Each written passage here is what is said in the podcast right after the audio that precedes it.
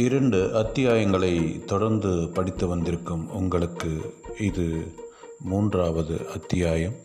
குதிரை வண்டி கதை தொடர்கிறது.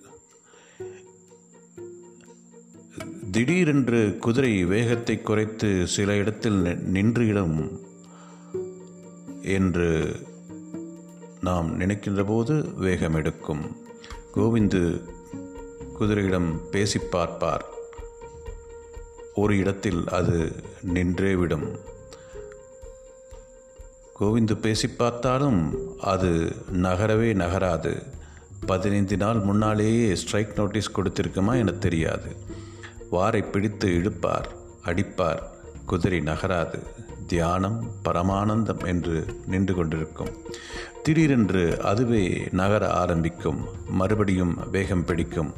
பத்து நிமிடத்தில் எங்கள் வீட்டு வாசலில் நிற்கும். கோவிந்து அதற்கு ரூட் எப்படி சொன்னார்? அது எப்படி வந்தது? கூகுளாலேயே கண்டுபிடிக்க முடியாத புதிர் இது. அதன் மண்டைக்குள் ஓவர்சீயர் வீட்டுக்கு நேவிகேஷன் இன்பிளான்ட் ஆகியிருக்கிறது. வீட்டுக்குள் லக்கேஜ்களையும் கோவிந்து தான் கொண்டு வந்து வைப்பார். அப்பா பணம் கொடுப்பார். கண்டிப்பாக ஒரு ரூபாய்க்குள் தான் இருக்கும். எங்கள் அடுத்த குதிரை சவாரிக்கும் இதே கோவிந்து தான் தவறாமல் வருவார். பயணங்கள் நிச்சயமாக முடிவதில்லை என்று இக்கதையை முடித்திருக்கிறார். இந்த கதையை நான் முதலில் எடுத்ததற்கு காரணம் குதிரை வண்டி கும்பகோணம். இதற்கும் எனக்கும் ஒரு தொடர்பு உண்டு. ஆம் எனது மூத்த சகோதரி கும்பகோணத்தில்தான் வாழ்க்கைப்பட்டார். எங்களது அத்தை மகன்தான் திரு எஸ்கேஆர்சி ரத்தின சபாபதி. நான் சிறு வயதாக இருக்கும்போது கும்பகோணம் சென்றிருக்கிறேன். அங்கு ஜட்கா வண்டி என்று அழைப்பார்கள். அதைத்தான் குதிரை வண்டி என்று குறிப்பிட்டிருக்கிறார் சுஜாதா அவர்கள்.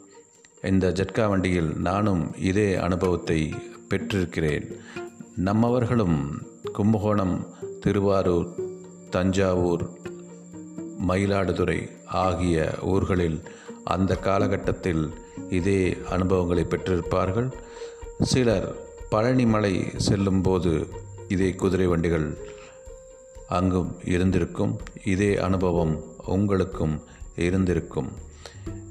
இந்த ஒரு சாதாரண ஒரு பயணத்தை இவ்வளவு நகைச்சுவையாக கொடுப்பதற்கு சுஜாதாவால் மட்டும்தான் முடியும்.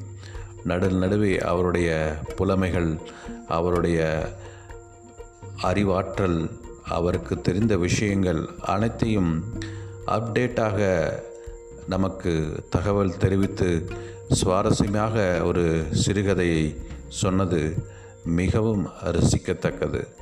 இந்த மூன்று அத்தியாயங்களையும் நீங்கள் ரசித்திருப்பீர்கள் என்று நம்புகிறேன். இதுபோல இன்னும் ஒரு சந்தர்ப்பத்தில் சில சிறுகதைகளை வெவ்வேறு எழுத்தாளர்கள் மூலமாக சந்திக்கலாம். நன்றி வணக்கம்.